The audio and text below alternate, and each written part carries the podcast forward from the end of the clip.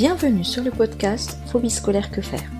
Nous allons décrypter ensemble la phobie scolaire, nous informer auprès des jeunes et des familles dont nous écouterons les témoignages et croiser le regard de professionnels qui s'impliquent dans l'accompagnement de phobies scolaires. Bonjour, bienvenue sur l'épisode 17 du podcast Phobie scolaire que faire.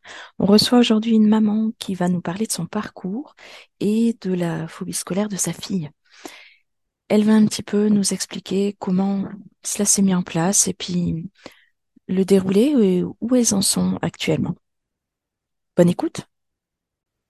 Ben, je vous remercie beaucoup d'être venu sur le podcast et je vais vous laisser vous présenter aux auditeurs. Alors, bonjour à toutes et à tous. Alors, je suis euh, maman de trois enfants.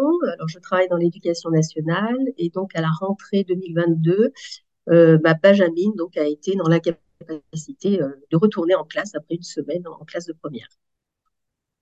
Est-ce que vous pourriez nous expliquer un petit peu comment ça s'est ben, passé? C'est-à-dire, est-ce que c'est arrivé assez brutalement? Ou est-ce que vous avez déjà vu des signes un peu euh, étranges, on va dire, qui font qu'à un moment, ça n'a plus été possible d'y aller? Alors, ça n'a pas été euh, brutal en fait. Hein. D'ailleurs, la, la, semaine de rentrée a été difficile hein, parce que je voyais bien que chaque jour aller à l'école était compliqué. Au bout du troisième jour, c'était compliqué. Donc, j'ai tout de suite appelé le professeur principal pour voir euh, bah, ce qu'on pouvait mettre en place très rapidement pour qu'elle puisse être rassurée et sécurisée parce qu'elle exprimait déjà des difficultés euh, à s'intégrer dans quatre groupes différents, puisque là, en première, elle avait quatre groupes différents, des groupes à 35 des, euh, des garçons essentiellement, puisqu'elle avait des spécialités scientifiques, et ça c'était quelque chose qui pour elle était aussi difficile, et euh, dans lequel elle connaissait personne. Donc voilà, elle avait fait une analyse de la situation où elle se disait qu'elle allait avoir beaucoup d'obstacles à surmonter, ça lui semblait compliqué. Euh, donc on a eu une réponse très rapidement. 24 heures après, on a pu voir le professeur principal. Euh, donc ça, ça s'est fait dans la première semaine déjà, hein, et euh, on a exprimé ses difficultés. la professeure était à l'écoute. Euh, mais on, a vu les limites de l'écoute, c'est-à-dire que euh, dans ce qui était proposé, c'était qu'elle ne soit pas sollicitée en classe parce qu'elle avait peur de ça, mais si on m'interroge, je ne saurais pas répondre, etc. Donc ça, elle a accepté. Par contre, elle a dit en langue, je ne pourrais pas lui donner ce passe-droit. Et euh, alors que bon, ma fille aimait, aimait les langues, hein, et bon voilà, j'ai bien vu que ça allait être de toute façon compliqué parce que la situation n'était pas comprise en sa gravité. Donc, on, a pris ce qu'il y avait à prendre. Donc, je l'ai remercié. Et puis ensuite, on a continué le parcours. Donc, tout de suite, j'ai essayé de chercher effectivement un appui euh, psychologique, donc auprès de la maison des adolescents. Donc, tout ça, ça s'est fait, on va dire, la première semaine, à la fois la rendez-vous avec le, rendez-vous avec le professeur principal, rendez-vous à la maison des adolescents pour se dire, euh, il faut qu'elle soit soutenue pour passer peut-être ce cap de la rentrée. Euh, et puis en fait, euh, puis le week-end, on est parti euh, voir sa sœur et à la fin du week-end, elle m'a dit maman, je ne peux pas retourner à l'école lundi. Et j'ai pas insisté parce que effectivement l'année d'avant, donc en seconde, elle avait eu des difficultés sur des exposés en français à l'oral. Donc, elle avait fait le premier exposé. Je ne m'étais pas rendu compte de ses difficultés. Au deuxième exposé, en fait, euh, bah, elle a commencé presque deux mois avant à me dire, oh là là, j'ai ça à faire, j'ai ça à faire, j'ai ça à faire. Et puis, la veille, le week-end, elle s'est effondrée en me disant, je ne pourrais pas le faire, je ne pourrais pas le faire. Bon, donc, j'ai écrit effectivement un message au professeur. Alors, il y a, on n'a pas pu travailler avec ce professeur-là à ce moment-là, donc il n'a pas répondu à mes demandes de rendez-vous, mais euh, le professeur a dit, bah, elle sera exemptée euh, de, d'oral, en fait. Donc, euh, toute son année de seconde, elle n'a pas pu, elle n'a pas eu à faire d'oral de français, ce qui l'a beaucoup soulagée. Mais comme on a entrepris parallèlement à ça une visite chez son généraliste et puis évidemment chez un psychologue, parce qu'on a quand même vu qu'il y avait des soucis, et lors d'une prise de sang, bah, j'ai vu qu'il y avait des traces de scarification. Donc là, euh, j'ai vraiment pris conscience quand même de la gravité de ce qu'elle vivait. Donc c'est pour ça que lors de la première semaine, quand elle a commencé à me dire qu'il y avait des choses euh, difficiles pour elle à aller à l'école et qu'elle ne voulait pas y aller, je n'ai pas insisté parce que je voyais bien que c'était une réelle souffrance et je me suis pas dit que c'était euh, de la complaisance et que là on est arrivé finalement au bout qu'il fallait maintenant vraiment prendre en charge cette problématique. Et les premiers signes, en fait, évidemment, après, quand on refait l'histoire, en fait, c'était en troisième. Hein, donc, ça a été l'année qui a suivi le confinement.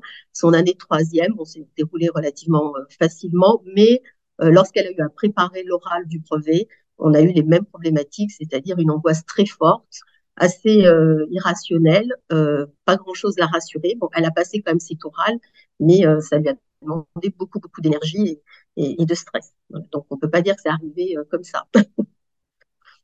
vous avez été hyper réactif dans la prise en charge, en fait. Euh, dès les premiers signes là de, l'impossibilité d'aller en classe, euh, vous n'avez pas laissé le truc traîner, quoi. Alors, euh, bah, je pense que parce que, en fait, je crois que dès la troisième, quand elle a manifesté ses angoisses liées à l'oral, bon, du fait aussi que c'était, j'avais eu deux, aînés, en fait, hein, un frère et une sœur, je voyais bien quand même que bon, le stress à l'école, c'est quelque chose qu'on vit toujours. Mais voilà, c'était quand même une expression démesurée. Donc, je voyais bien quand même qu'il y avait une problématique. Et euh, je n'ai pas voulu le traiter à ce moment-là parce que euh, il y avait le passage au lycée. Donc, euh, bon, je disais, tu sais, tu vas aller au lycée. Voilà, il, y a beaucoup de choses qui vont changer. Euh, ça va peut-être effectivement permettre de, de faire ces changements-là. Euh, je pense qu'après aussi, en tant que parent, euh, c'est pas simple aussi. Hein. On voit qu'il y a des difficultés. Ça, ça, demande aussi de se réinvestir dans une autre réflexion. Enfin, on se dit il y a quelque chose qui va pas. Est-ce qu'on développe tout de suite le plan euh, Marshall et on met en place tout ce qu'il faut, ou est-ce qu'on attend de voir un petit peu comment ça évolue? Alors j'ai fait cette option-là en disant elle va aller au lycée, ça va peut-être changer des choses, etc.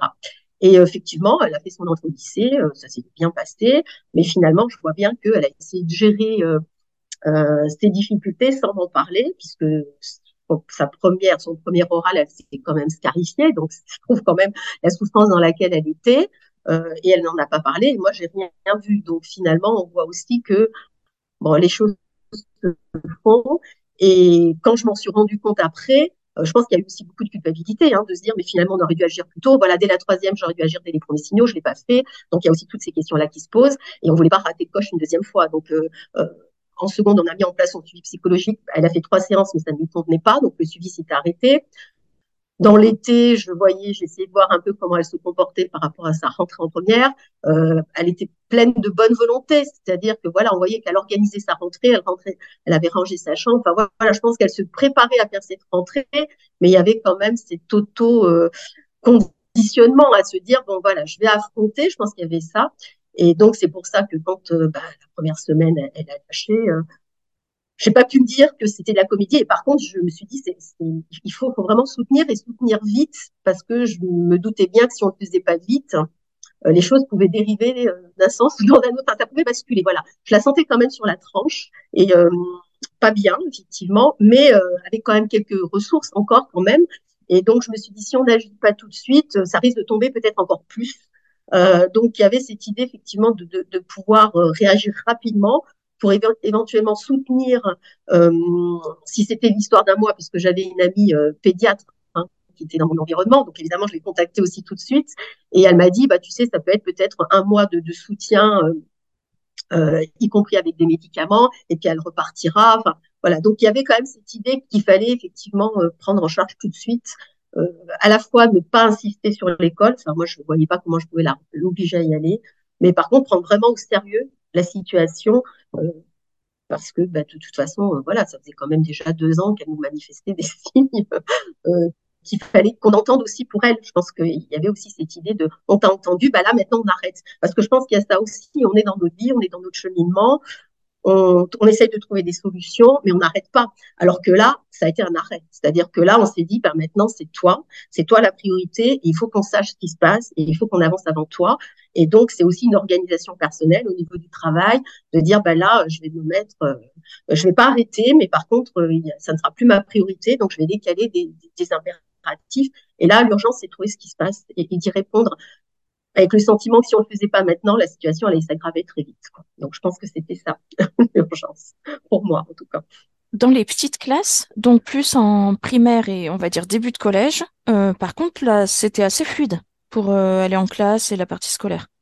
Alors euh, on n'a pas, euh, alors c'est pareil. Après on revisite après hein, forcément les choses. Euh, dans les caractéristiques, alors c'était pareil, elle a suivi je dirais, le, le, le, même fonctionnement, si je peux dire, que son, son grand frère et sa grande sœur. Donc, le, le, grand frère et la grande sœur, on a proposé euh, de la musique, du sport, c'est des choses qui lui ont été proposées. Mais elle, par contre, n'a pas adhéré très vite. Elle disait, je, je, elle a pas, elle est pas, elle est pas arrivée en fait à rentrer dans un club, euh, que ce soit de sport, de musique, enfin différentes activités proposées, même lorsque les activités lui plaisaient, parce qu'elle aimait par exemple nager.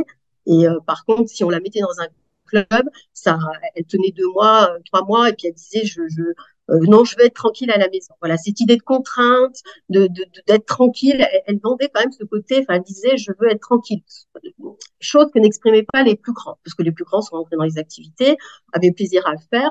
Euh, elle, elle, elle, voilà, elle n'avait pas ce plaisir-là, et pour elle, c'était de la contrainte. Et par exemple, nager, elle avait plaisir à y aller, mais pas, pas dans le cadre d'un club, même si elle y allait avec des copines. Hein, mais voilà, ce côté contrainte. Alors, c'est pareil. Moi, je me suis dit, elle a toujours suivi son, son grand frère, sa grande sœur. Finalement, elle a toujours été ballottée euh, de, des uns des autres. Peut-être qu'elle elle a besoin de se poser. Donc, c'était comme ça que j'ai rationalisé les choses.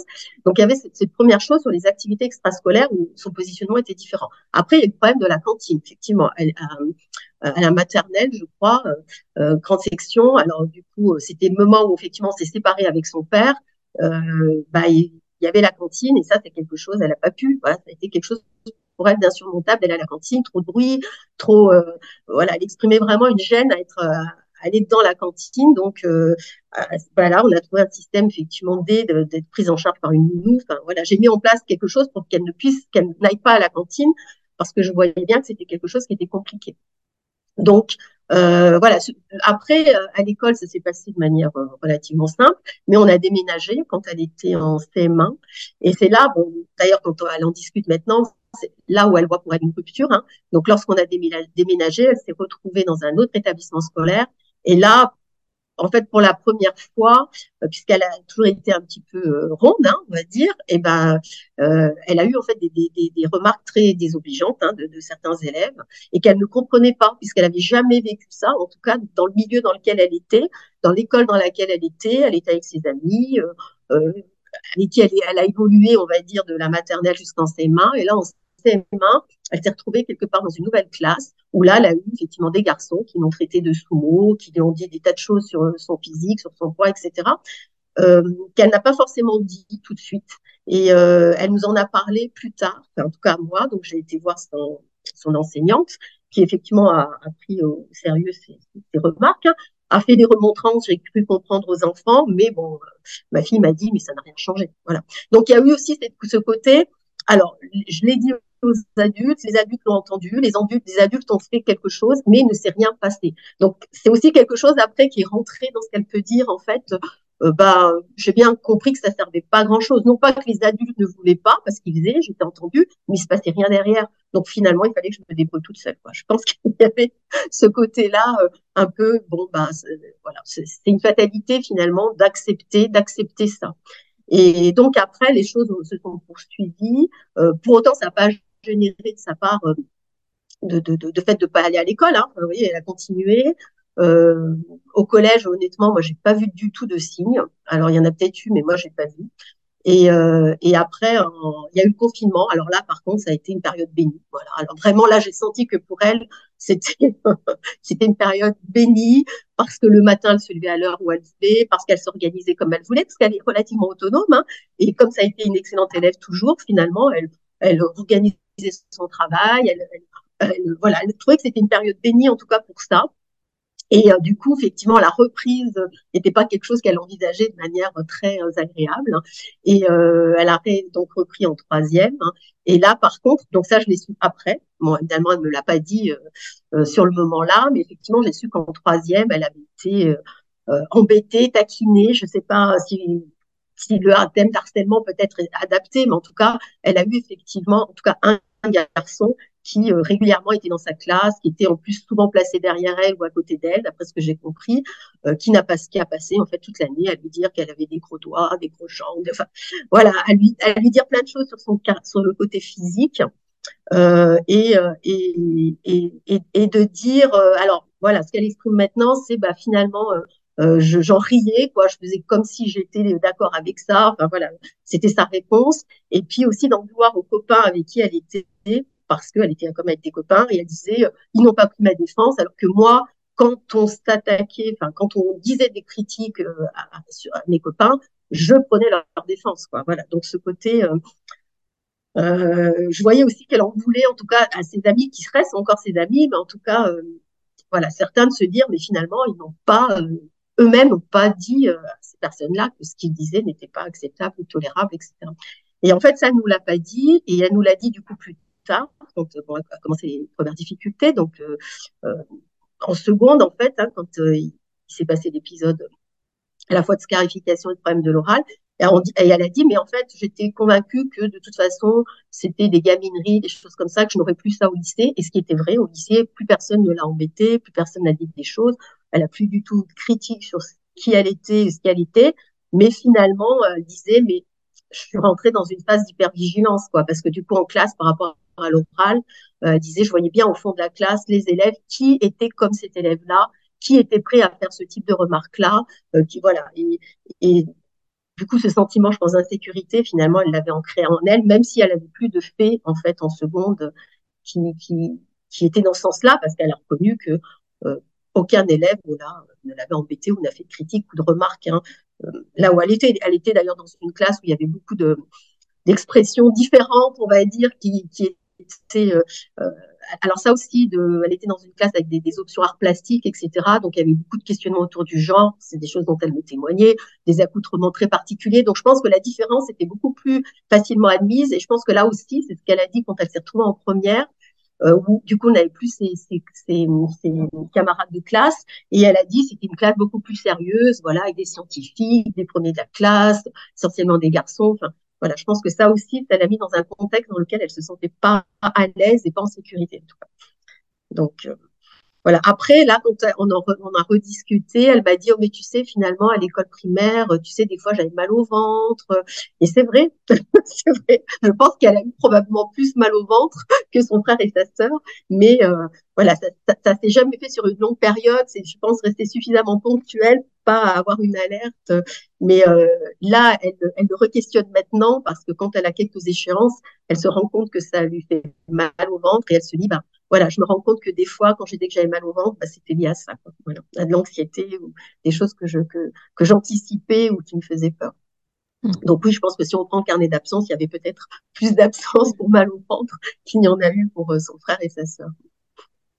Et donc là, quand elle a dit bon bah voilà, je peux plus y aller, que vous avez bien pris euh, à bras le corps là le, le problème, comment ça s'est déroulé ensuite? Alors, comment ça s'est déroulé? Alors, euh, bah, on a pris, je dirais, les choses par priorité, par facilité. Donc, euh, moi, être soutenu, moi, je crois que ça a été déjà aussi une priorité parce que, euh, voilà, on vit, euh, je, vis avec ma fille, effectivement. Donc, je me suis dit, bon, il faut que je m'entoure effectivement de mes amis et que je, je donc, j'ai pas caché la situation. J'ai eu besoin de, prendre effectivement des personnes qui pouvaient m'aider et de leur dire voilà ma situation, donc je vais avoir besoin d'aide, donc je vais avoir d'appui, à la fois de conseils, puisque bah, j'ai la chance d'être dans un environnement où bah, voilà, j'ai une amie qui est pédiatre, j'ai une amie aussi qui est maître de conférence sur l'éducation à la santé. Donc il y avait ce domaine quand même du bien-être de la santé, euh, sans être dans le domaine médical, mais en tout cas d'avoir cet appui, ce réseau, faut être aussi réaliste, hein, euh, ce réseau de connaissances. Et euh, donc donc là, j'ai eu ce soutien-là qui m'a fait beaucoup de bien. Euh, ensuite, euh, ben, je me suis dit, bon, il faut prendre en charge du coup le lycée, la scolarité et le soin.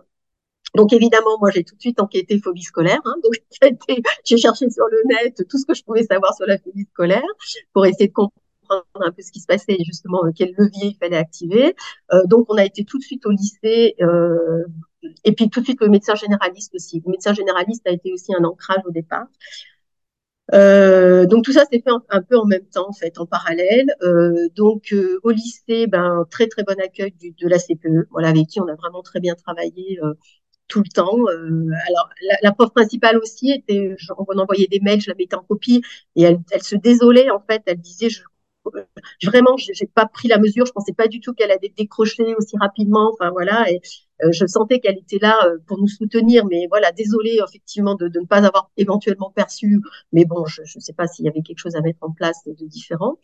Euh, ensuite, donc le médecin généraliste a été notre soutien. Enfin, on y va régulièrement parce que ça nous permet de faire un point. Voilà, ça centralise peut-être aussi toutes les démarches.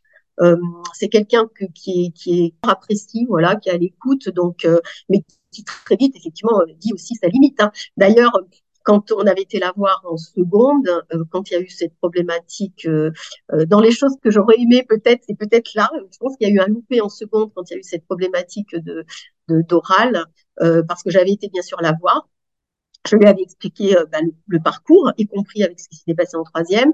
Je lui avais dit bon je pense que là il y a quand même quelque chose. Et euh, elle, bon elle m'a dit oui bah effectivement quelques séances de psychologue ça devrait le faire. Et je lui ai dit mais vous pensez pas qu'il faut voir un pédopsychiatre? Voilà je, lui ai dit vous pensez pas que c'est que s'il y a peut-être autre chose là, qu'il faudrait peut-être aller un peu plus loin? Et elle m'a dit non, non, là, enfin voilà, c'est normal, c'est le stress, bon, qu'elle soit suivie qu'un psychologue et ça passera. Et là, je, là, j'ai un regret parce que je me dis qu'effectivement, peut-être que là, une prise en charge peut-être plus spécialisée, en tout cas à ce moment-là, on aurait peut-être eu un accompagnement euh, et peut-être pas arriver effectivement à, à cette rupture qu'on a eu euh, au mois de septembre. Mais là, je vois que c'est vraiment, vraiment la problématique de la, de la méconnaissance, y compris quand on est médecin généraliste, y compris quand on est à l'écoute, parce que c'est quelqu'un qui est très compétente à l'écoute, qui nous reçoit de manière très euh, euh, très libre, très facile, qui nous garde très longtemps dans le cabinet, donc on n'est pas du tout dans la caricature de cinq minutes, etc. Mais là, je vois bien la méconnaissance et, la, et, et, et le fait de ne pas avoir pris la mesure des signes et de ce que pouvait être effectivement une problématique euh, peut-être plus actuelle avec le Covid. Hein, mais euh, là, je pense qu'il y a eu effectivement un, raté. Mais je pense que c'est aussi lié, parce qu'après, quand on l'a revu, à la pénurie qu'elle qu'elle pressentait. Hein, parce que quand euh, je l'ai revue après en septembre, elle m'a dit bah, ça va être difficile, hein, pédopsychiatre, etc. Enfin, pour elle, avoir accès à cette consultation, c'était compliqué et donc euh, je pense qu'elle devait se dire qu'avec le peu de signaux qu'on avait au mois de, en seconde, euh, ça n'allait pas être suffisant pour finalement alerter suffisamment euh, tout ce qui était psychiatrie ou pédopsychiatrie au vu peut-être des, contraintes. Je, pense que c'était un petit peu ça son analyse et qu'il fallait peut-être passer d'abord par la psychologie pour voir après dans quelle mesure ça pouvait pas déjà peut-être décoincer un peu quelque chose. Là, oui, je pense qu'à mon avis, il y a eu quand même, euh, il a été raté par mes connaissances, à mon avis, de ce que c'était la phobie scolaire et des signes et de, du fait justement que, bah, non, il faut, pouvoir la, la, prendre en charge le plus tôt et euh, de manière spécialisée justement, de, s'attaquer réellement au problème euh, plus rapidement possible. Euh, donc, quand on est retourné la voir, bon là, évidemment, elle a perçu la gravité, hein, puisque là, Claire ma fille n'allait plus à l'école, mais par contre, bah là, elle a été à notre écoute, mais euh, comme moi, j'avais effectivement tiré déjà quelques fils. Euh, elle a validé les fils, mais elle n'a pas été forcément force de proposition. Elle a été là pour nous accompagner, nous écouter, mais euh, c'est pas elle en fait qui a proposé. Je lui ai dit bah voilà les démarches que je que j'entreprends et euh, elle m'a dit bah oui c'est très bien. Je pense que voilà tout ça c'est fait. Comment je peux vous aider? Comment je peux faciliter? Alors le certificat médical pour le lycée, euh, voilà tout après le certificat médical pour le CNET enquête, voilà tout ça elle l'a fait. Mais c'est vrai que euh, elle, nous a pas vraiment accompagnés dans un dans un circuit euh, médical. Ou, euh, alors après c'est peut-être parce que moi je l'avais anticipé, mais euh, voilà et en me disant toujours euh, bah, ça va être compliqué. Elle nous a donné effectivement une psychologue, un non psychologue, mais en me disant, de toute façon, je pense qu'elle va plus prendre de personnes, et ce qui était le cas. Je l'ai appelée, on m'a dit qu'elle prenait plus de nouvelles patientes. Donc, euh, voilà, ça n'a pas été effectivement un, ça, ça, a été du soutien parce qu'elle elle nous disait bien, mais si vous n'arrivez pas, revenez vers moi et je re, ressondrai, je referai. Mais c'est vrai que voilà, c'est pas elle qui nous a donné les pistes, en tout cas pour démarrer. On y a plus été pour faire des bilans, en fait, des pistes que nous-mêmes on avait explorées et trouvées. Et donc dans les pistes qu'on a lancées, ben, il y a eu effectivement euh, un contact avec euh, l'unité soins études qui était à proximité qui pour moi convenait parfaitement, hein, parce que je trouvais que ça répondait effectivement à, ce que je pressentais comme difficulté, maintenir des études, parce que pour moi c'était important. Hein, je pense qu'on travaille dans l'éducation nationale, on a forcément aussi un rôle et une importance de l'école, et on sait euh, l'importance peut-être d'arriver à un diplôme aussi après. Donc, euh, et le soin, parce que je percevais bien quand même qu'il fallait euh, un soin, voilà, et qu'il fallait effectivement euh, sortir de la structure de l'école, mais il fallait y revenir aussi. Donc, ce qui était en tout cas euh, présenté dans, dans l'unité soins études, c'est quelque chose qui moi me, me convenait, me satisfaisait. Euh, en parallèle, puisque du coup euh, il y avait effectivement plusieurs pistes, là on a vraiment ouvert toutes les pistes possibles parce qu'on savait pas trop par où aller. On a été euh, dans un centre euh, médico psychologique, je crois, enfin CMP. Euh, et là, c'était une autre piste qui nous a été offerte, voilà, qui était complètement différente, où on n'allait pas maintenir le lien avec l'école, où, il fallait effectivement euh, laisser plutôt euh, ma fille, alors je dirais pas se reposer, mais voilà, quelque chose de, un peu moins exigeant. Et puis euh, là, pour la première fois, alors moi, ça m'a beaucoup surpris. Bon, c'est là où j'ai pas compris, hein, je comprends pas. Où là, on m'a dit, mais est-ce que vous voulez des antidépresseurs? Voilà, ça m'a été présenté comme ça. Les médicaments n'avaient jamais été présentés ni par le médecin généraliste. Je sentais qu'elle n'était pas forcément euh, fervente pour que ma fille ait euh, des, médicaments, que ce soit, euh, enfin, de quelque nature que ce soit d'ailleurs. Euh, et dans l'unité soins études, j'avais le même discours sur le fait que les médicaments n'étaient pas, en tout cas, utilisés dans le soin qui était proposé.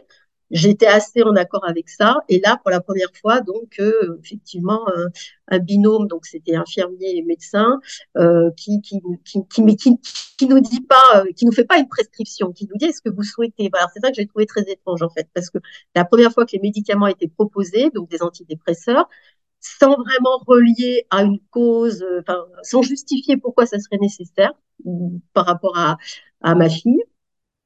Euh, et, euh, et, en nous disant en même temps, bah, réfléchissez. Quoi. Donc, s'il n'y avait pas une prescription, enfin, c'était cette espèce de, de, de, de cadre qui n'était pas là, que, que je ne comprenais pas. Donc, euh, bon.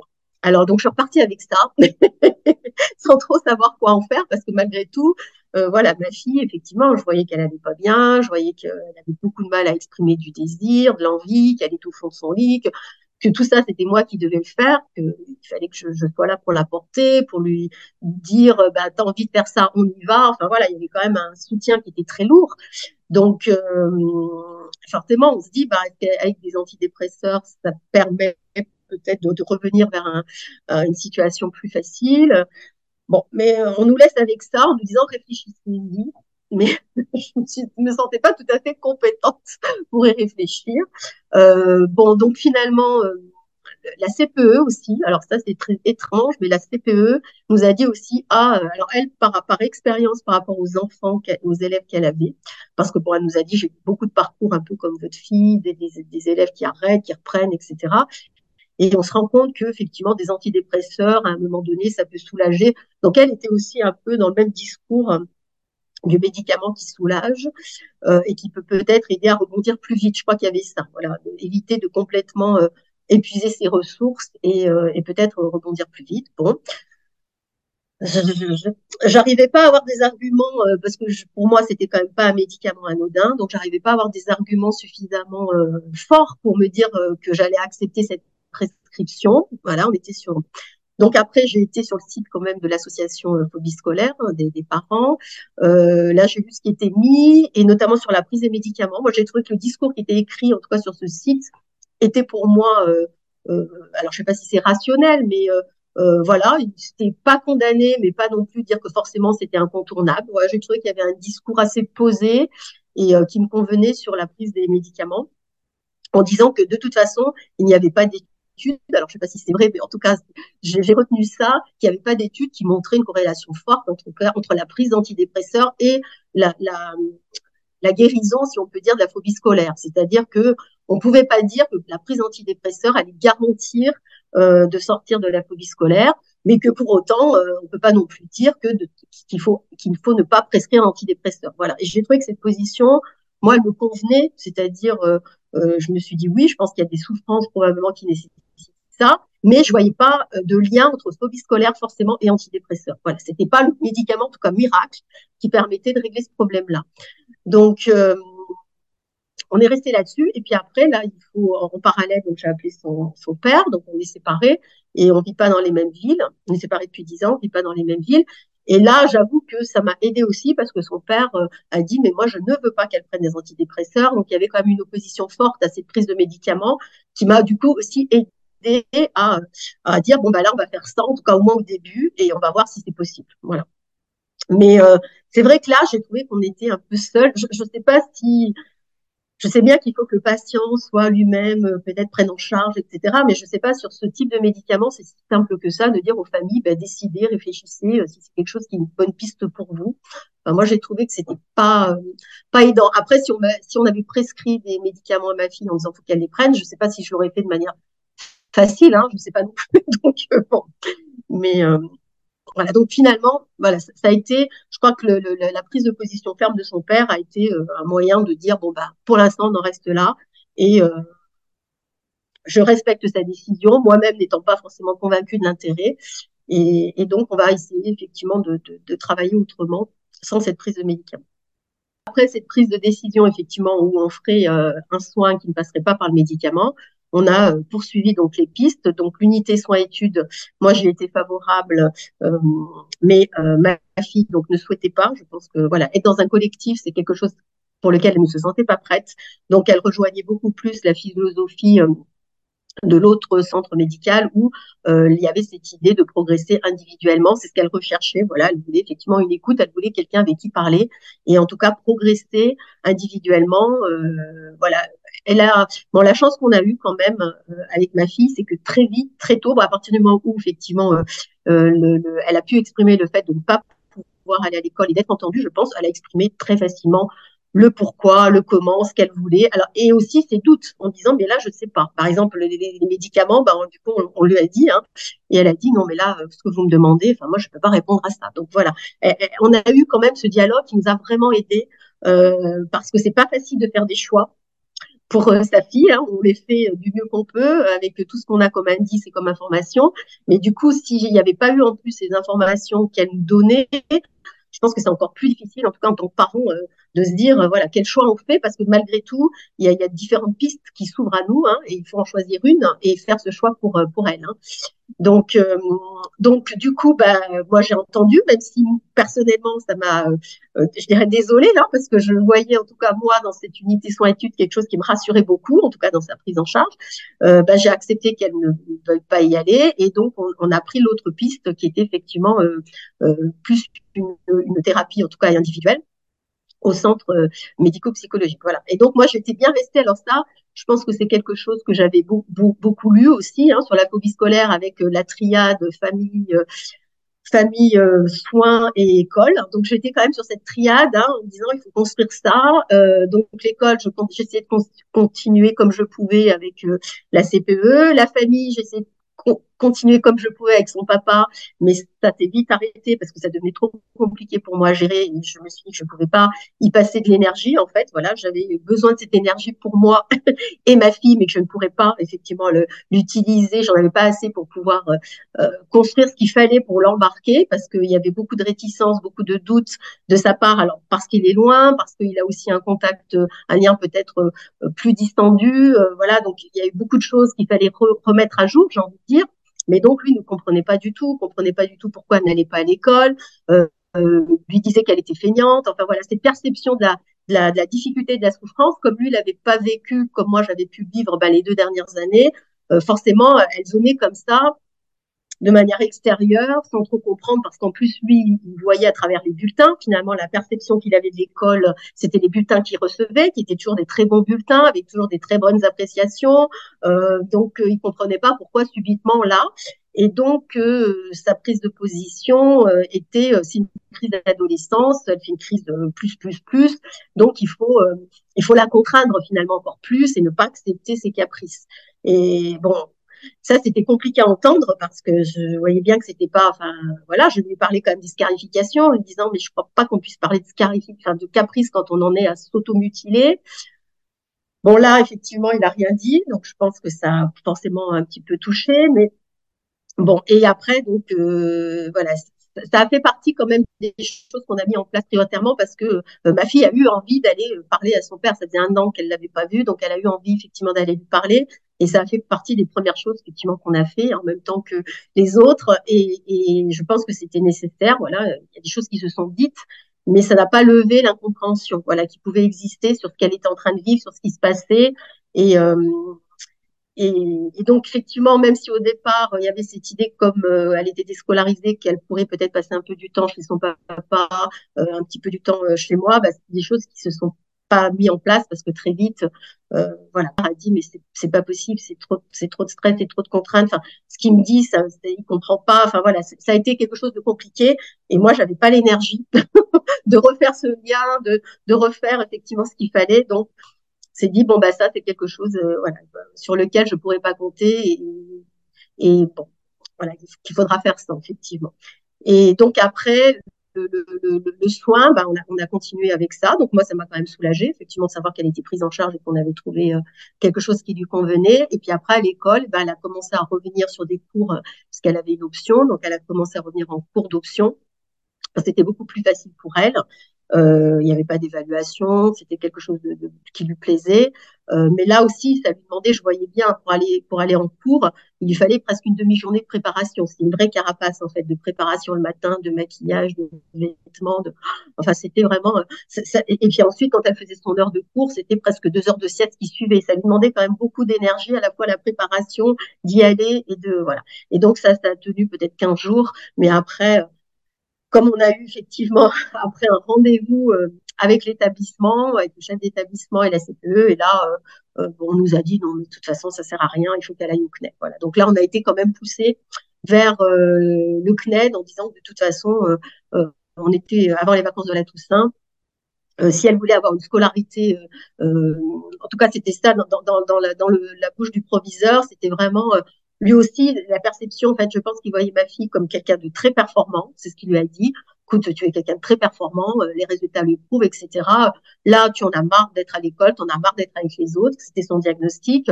Bah, pendant le Covid, tu as vu que tu pouvais travailler toute seule. Bah là, euh, en fait, il faut qu'on te donne les moyens de travailler toute seule. Alors, c'était pas la perception qu'on avait ni la CPE ni moi, parce qu'on voyait qu'elle était quand même en souffrance et qu'elle n'était pas au meilleur de sa forme. Donc, c'était pas qu'une question de je je veux travailler et performer toute seule. je pense qu'il n'y avait pas que ça. Euh, mais lui euh, était convaincu que c'était ça. Voilà. Et que finalement, il offrait une chance à ma fille euh, en la sortant, parce que ça, il nous l'a dit aussi, hein, faut arrêter de dire qu'elle est malade, faut arrêter de parler médicaments, faut arrêter de la faire soigner, en fait. Hein. Euh, et du coup, il faut, il faut juste lui permettre, en fait, de faire court comme elle a envie, enfin, etc. Donc, faut la sortir. Alors, comme ça correspondait à l'envie de toute façon de ma fille, bon ben voilà, ça, disons que là, ça c'est euh, voilà, les choses ont été convergentes. Donc, on a fait cette inscription au CNED réglementé, donc aux vacances de la Toussaint. Et en fait, après les vacances de la Toussaint, bah, c'est là où on est reparti sur une autre étape parce que du coup, euh, elle a eu deux rendez-vous au centre médico-psychologique, mais là, on lui a dit que bah, elle avait plus besoin d'être suivie parce qu'elle avait dit qu'elle était au CNED, donc finalement, elle reprenait, je pense, une scolarité. Bon, bon, peu importe. Donc, c'est quelque chose qui, qui, qui m'a, moi, moi, surpris, qui a aussi beaucoup surpris et aussi déçu ma fille parce qu'elle elle attendait à avoir ce suivi. Ça se passait bien, les deux rendez-vous qu'elle avait eus. Donc, elle, elle voulait ce lien-là. Et là, on lui disait que bah, finalement, elle n'en avait plus besoin. Et euh, c'était, euh, voilà, je pense que ça a été là aussi une incompréhension de notre côté. Et puis, euh, bah, là, le cours du CNED, quelque chose qu'elle avait euh, un peu idéalisé.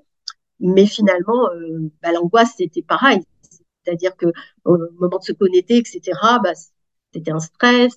Et là la position, ma position était compliquée parce que finalement de septembre à octobre, je l'ai soutenue pour qu'elle puisse rester euh, dans, la vie en fait, hein, rester dans la vie, euh, dans la vie avec ses copines, rester dans la vie dans des activités avec nous. Enfin, euh, voilà, quand elle voulait faire quelque chose, bah, l'accompagner pour qu'elle puisse le faire. Enfin voilà, pour retrouver du plaisir à faire, retrouver des envies.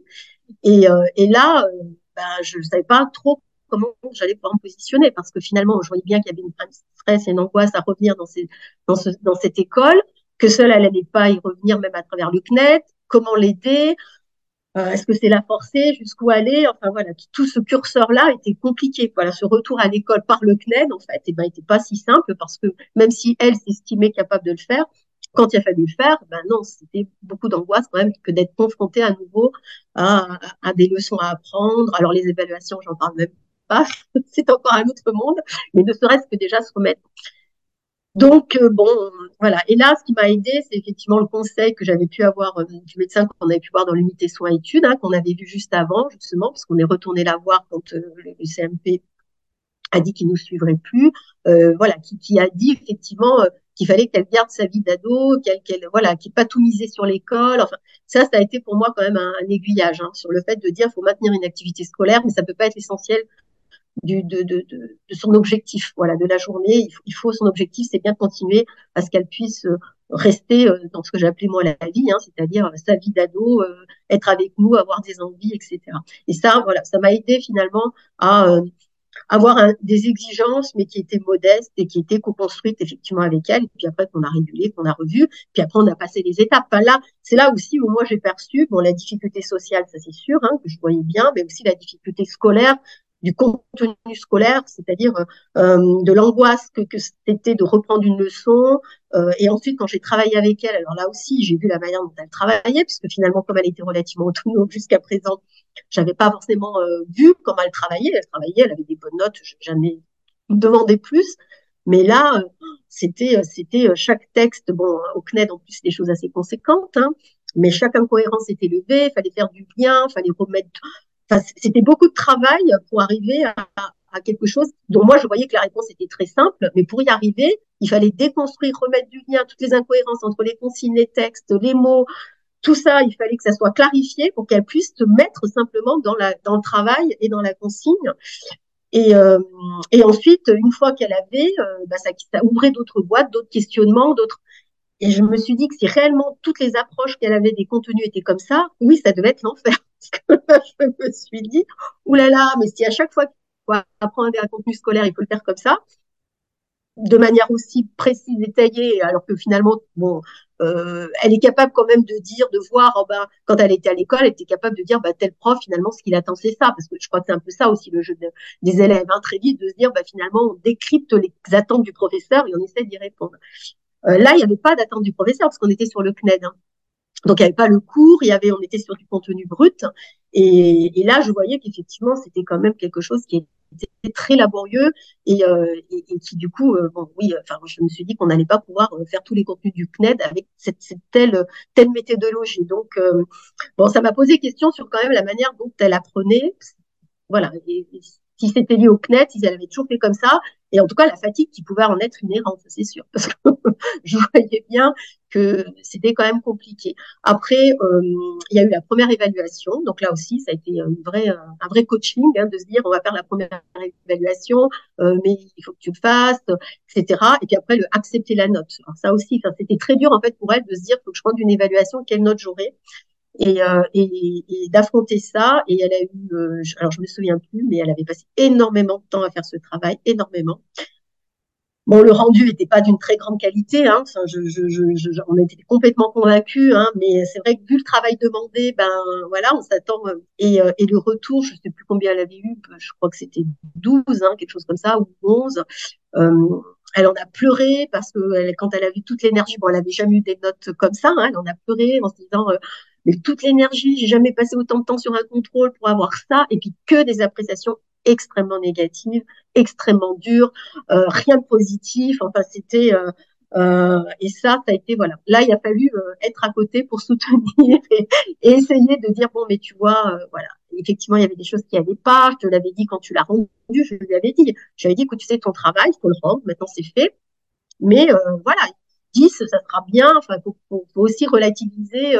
je sais que tu as passé beaucoup de temps, mais après, voilà, la qualité de la production, elle reste. Mais euh, ça, ça a été effectivement quelque chose qui a été très dur. Et puis après, finalement, les, bon, les évaluations, elle, elle en a fait d'autres types. Euh, alors là, c'est aussi, elle est passée sur des évaluations qui étaient euh, automatisées, puisque au CNED, il y a des évaluations courantes, des évaluations automatisées. Donc ça, elle a été relativement autonome. Et, puis, à un moment donné, je participe avec elle à une évaluation. Et là, c'était assez drôle de voir comment elle procédait. Bon, bon finalement, c'est là, je me suis dit, c'est le jeu des élèves, hein, finalement, elle n'était même plus tellement dans la compréhension de la consigne et de la réponse, hein, d'être dans le fond, mais de se dire ah non mais de toute façon stratégiquement ça ne peut être que celle-là, voilà. Et, euh, et, et, et, en fait elle ne se trompait pas et elle se tromperait rarement, c'est-à-dire qu'elle avait compris la conception des QCM et, et en fait elle était dans cette dans cette compréhension du QCM, dans, dans sa réalisation, dans la formulation, etc., plus que dans la compréhension réellement des concepts qu'il y avait derrière. Et euh, bon, alors voilà, donc après, on est rentré là avec le CNED, on rentre dans une phase beaucoup plus pragmatique où ce qu'on veut, c'est qu'elle obtienne le bac. Donc elle fait ses évaluations pour avoir ses notes. Et puis voilà, le reste, on se dit, bon, ben, tant pis, voilà, on fait abstraction de se dire, elle va prendre consciencieusement ses leçons pour se nourrir, pour cette culture générale, pour tout ça euh, qui pouvait être effectivement porté par l'école. Là, c'est quelque chose, c'est un objectif qu'on veut plus avoir. Là, on se dit, il faut avancer. Donc, elle fait ses évaluations, elle trouve ses stratégies et on avance pour que ces notes de, bac en fait de contrôle continu euh, soient posées. Donc ça, ça a jalonné finalement son travail pour cette année au CNET comme ça, de se dire bah l'objectif c'est d'avoir les notes du contrôle continu pour valider le bac. C'est pas effectivement de se dire on va apprendre tel chapitre précautionneusement, ou voilà, on rentre dans une autre forme euh, d'école. Donc ça, voilà le compromis qu'on a trouvé avec l'école pour l'instant. Après, sur le soin, bah, on est reparti à la chasse. Quoi. Voilà, c'est-à-dire que le soin, bah, comme on n'avait plus rien, euh, début décembre, bah, on a réactivé un réseau de psychologues. Euh, et, bon, finalement, il y, a eu des coupures dans le parcours, mais ces coupures, elles sont pas plus mal, parce qu'à un moment donné, ça oblige à se poser, de se dire, bon, vers où on part Comme on est obligé de, de, de repartir avec quelqu'un d'autre. Donc là, euh, voilà, le mois de décembre, effectivement, elle, avait plus de, de, de rendez-vous, de soutien, et, euh, et elle est repartie au mois de janvier avec un psychologue, et là, ça s'est très bien passé, donc elle a eu des séances hebdomadaires toutes les semaines, et euh, ça a bien fonctionné. Je trouve que ça a été pour elle une vraie amélioration, en tout cas de son état, euh, de son bien-être, de, sa prise en charge autonome. Et, ça a été du coup un soulagement pour moi aussi, parce que malgré tout, euh, effectivement, entre la Toussaint et décembre, comme elle a eu plus en prise en charge médicale, c'était quand même moi l'écoute. C'est-à-dire que c'est quand même beaucoup vers moi qu'elle se tournait pour parler, pour dire tout ce qui n'allait pas. Et, et ça, c'était aussi lourd au bout d'un moment lourd parce que bah, il faut faire sa journée de travail et puis euh, écouter, et puis biaisé aussi parce que je savais bien que malgré tout elle voulait me protéger, donc elle n'évoquait pas tout, elle n'évoquait pas toujours, voilà, donc c'était pas non plus très satisfaisant pour qu'elle-même puisse avancer comme elle le souhaitait. Voilà, il fallait forcément. Donc j'étais contente qu'on ait quand même ce rendez-vous euh, qui du coup a, bien accompagné. Et puis bah, là, on passe dans une autre phase puisque son psychologue arrête et donc il faut trouver quelqu'un d'autre mais euh, c'est sûr qu'on est bien dans cette trilogie euh, famille, soins, école. Alors voilà, avec des modalités différentes, mais c'est vrai que c'est bien ça, en tout cas le cap pour nous, et de se dire bon bah comment on retravaille ces modalités-là au cours du temps. En fait. Ce qui est bien là, c'est qu'il y a quelque chose apparemment qui est resté comme fil rouge, c'est vous mmh. aussi. enfin, c'est votre entente, voilà, là, qui, qui aurait pu être beaucoup malmenée et puis et puis voilà, vous auriez pu à un moment euh, euh, bah, ne plus pouvoir en fait la suivre, vous auriez pu toutes les deux ne plus du tout vous entendre. Et cette, euh, ce duo, si je puis dire, a permis que bah, qu'elle puisse continuer à avancer sereinement. Quoi, c'est c'est plutôt chouette.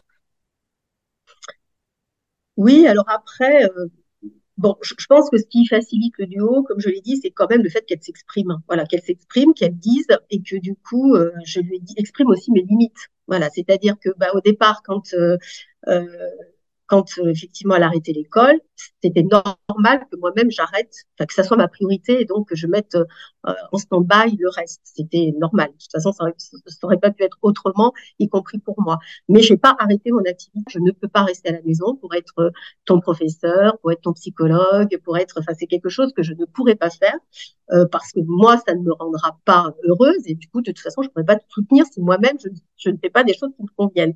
Donc, j'ai une activité effectivement qui m'amène aussi à, à devoir me déplacer. Donc, je peux être partie des fois trois semaines et là, c'était les grands-parents qui venaient. Donc, il y avait aussi cette problématique des déplacements. Donc, au début, forcément, ne sachant pas comment les choses allaient évoluer, les déplacements, je les ai, je les ai pas annulés, mais je les ai pas euh, officialisés. Voilà, j'ai pas, je n'arrivais pas à les annuler parce que c'était des choses que je voulais faire.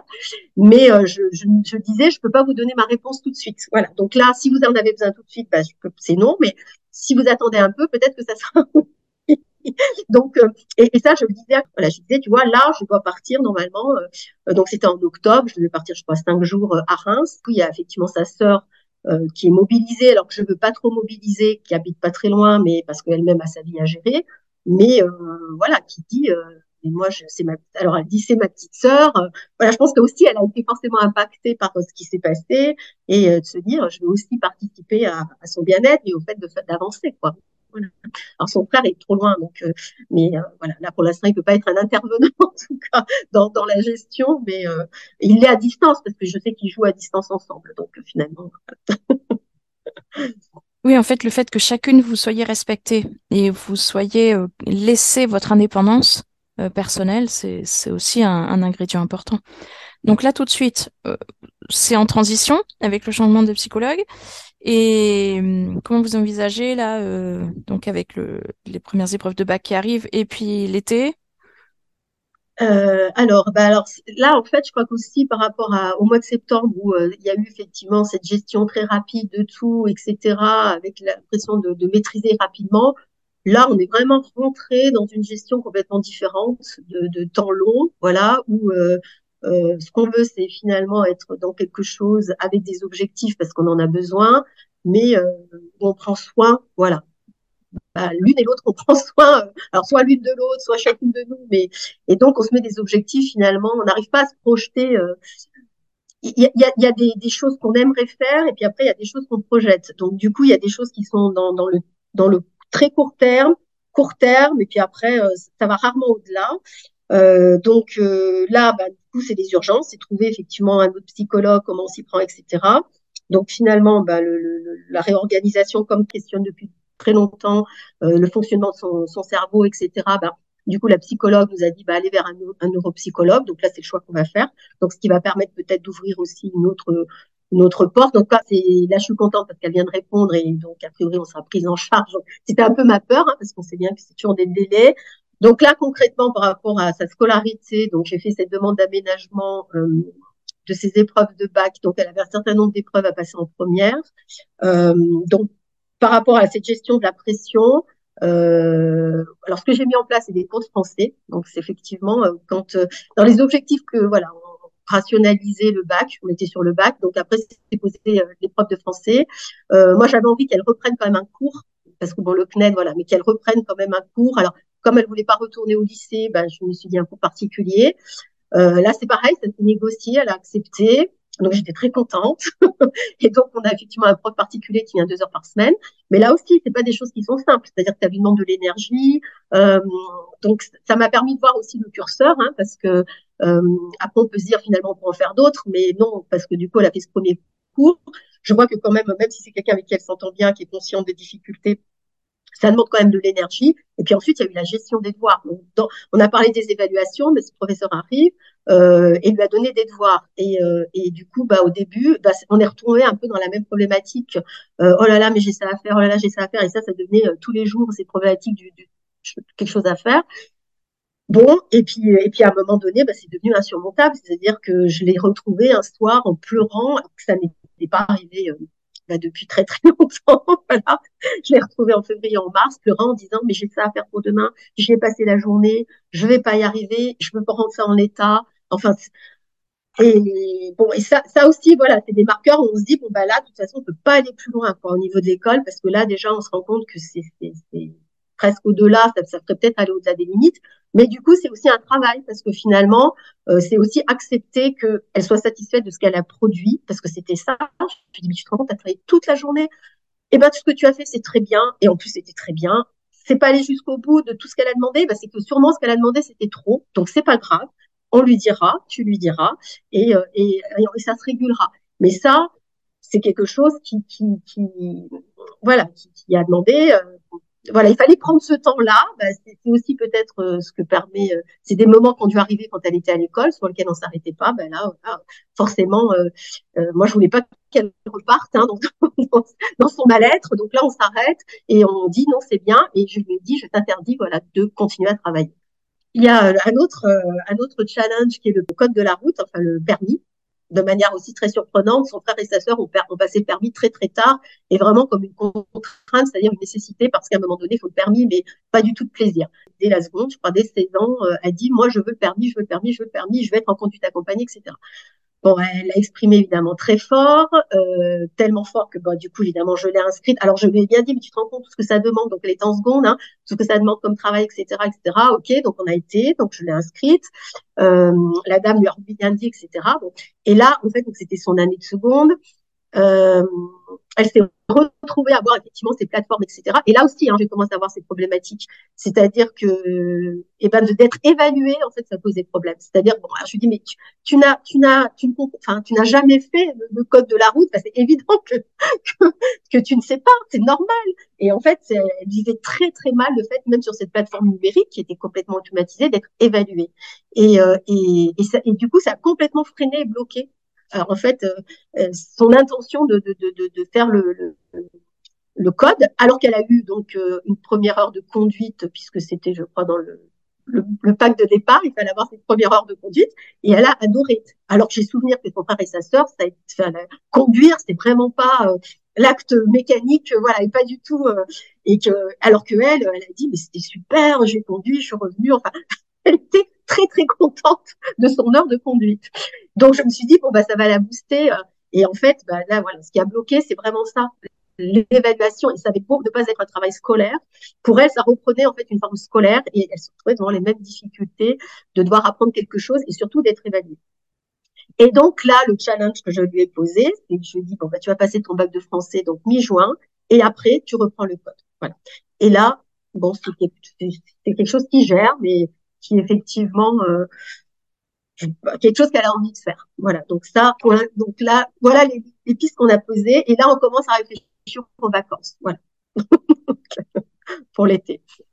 Bon, c'est bien. Comme ça, il y a déjà des petits timings euh, pour après. Mm. Pour euh, arriver à la conclusion, vous donneriez quoi comme conseil à des familles qui écoutent et qui euh, en sont au début, là, soit leur enfant est complètement angoissé pour repartir en classe, mais arrive à y aller, soit a commencé déjà à décrocher. Qu'est-ce que vous pourriez donner comme conseil? Alors, je pense qu'il faut être accompagné. Voilà, il faut, il faut, à mon avis, vraiment, euh, alors ne pas minimiser, alors ne pas dramatiser non plus, parce que il y a un moment, on a aussi besoin que les choses redeviennent un petit peu légères. Voilà, il y a un moment, on a aussi besoin que les choses redeviennent légères et qu'on redonne espoir. Enfin, là, on porte aussi ça. Hein. Moi, je me dis, bon, on a confiance, on va avancer, etc. Mais euh, c'est vrai qu'il faut, on va être très vite dans le déni en se disant, ça passe, ça va passer, et euh, et en fait, euh, moi, je pense qu'il n'y a pas d'intérêt à se dire faut attendre. Je pense qu'il faut effectivement euh, en, parler, en parler avec son médecin, en parler avec des personnes qu'on a dans son entourage qui nous semblent euh, compétentes ou habilitées. Ne pas hésiter à peut-être en discuter avec plusieurs personnes parce que c'était aussi ça. On voit que les avis sont différents. Euh, ce qui est au départ, moi, au mois de septembre, c'était ça que je trouvais compliqué parce qu'évidemment, on est nous-mêmes dans la difficulté. On aimerait que quelqu'un nous donne la réponse et qu'on la suive et puis on le ferait quoi. Or, ben, en fait, personne ne m'a donné la même réponse, aussi bien euh, chez les médecins, euh, chez les amis, etc. Et ça, c'est très dur pour soi parce qu'on se dit, mais qu'est-ce qu'on fait au milieu de ça? Et en fait, moi, je me suis rendu compte que malgré tout, ce qui m'a aidé à choisir, et je pense que c'était les bons choix, ça a été d'écouter. Alors, moi, j'ai eu de la chance parce que ma fille a parlé. Je, pense qu'il y a des enfants peut-être plus petits. Euh, et en fait, à chaque fois, c'est en discutant avec elle de, de, là où on en était, bah, écoute, il y a ça, il y a ça, il y a ça. Moi, j'ai ça comme doute, j'ai ça. Et en fait, c'est elle qui m'a donné, en fait, l'élément qui a permis de choisir. Voilà. Entre tout ce qui était possible. Mais euh, j'ai pas regretté d'avoir exploré les possibles.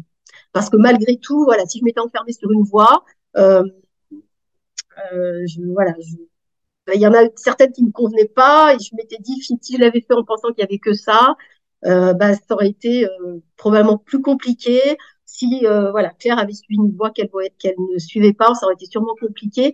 Donc je pense que malgré tout, il faut jeter. Moi, j'ai le sentiment d'avoir jeté plein de bouées un peu de partout, en gardant quelques pieds à terre qui étaient effectivement le médecin généraliste, peut-être des amis pour lesquels les conseils ou les idées, enfin, étaient pour moi importants peut-être voilà des médecins repères, mais après il faut faire son chemin. Quoi. Voilà. Avec tout ça, il faut arriver à, à, se dire que ça sera de toute façon un chemin individuel, euh, mais qu'il faut accompagner et écouter, et que malgré tout, je pense que l'enfant a probablement euh, une partie de la réponse. Quoi. Enfin, il a probablement, en tout cas, il faut aller la chercher parce que je pense que c'est quand même lui euh, qui perçoit. Alors même si au départ il n'en est pas conscience, conscient, il faut arriver à, à lui faire dire parce qu'il perçoit, à mon avis, euh, ce qui lui ferait du bien voilà ce qui serait nécessaire. Voilà. Mais euh, donc je pense que c'est ça, oui. Je, enfin, en tout cas, il faut clairement pas rester tout seul avec ça. Alors après, chacun fait avec. Moi, j'ai lu, j'ai cherché, enfin voilà. Mais mais tout a été nécessaire. Voilà, des lectures, que ce soit euh, à travers la. J'ai été effectivement au podcast aussi de la Fédération des parents au mois de janvier. Donc j'y suis allée au mois de janvier, à un moment où je pense que euh, il y, avait, besoin de, de, nouvelles ressources, de nouvelles informations, et ça m'a apporté. Voilà, l'information que j'ai eue à ce moment-là m'a réapporté, m'a redonné de l'énergie, m'a redonné d'autres pistes. Enfin voilà, il y a y a, y a voilà, il faut effectivement chercher et, et garder, moi, le, triangle famille, soins, études. Je pense que c'est quand même cette triade qu'il faut explorer, quoi. Voilà. D'accord, bah merci beaucoup. Et c'est vrai que l'association Phobie scolaire, faut pas hésiter à, contacter, à les contacter, quoi. Donc merci beaucoup d'être venu. Merci à vous.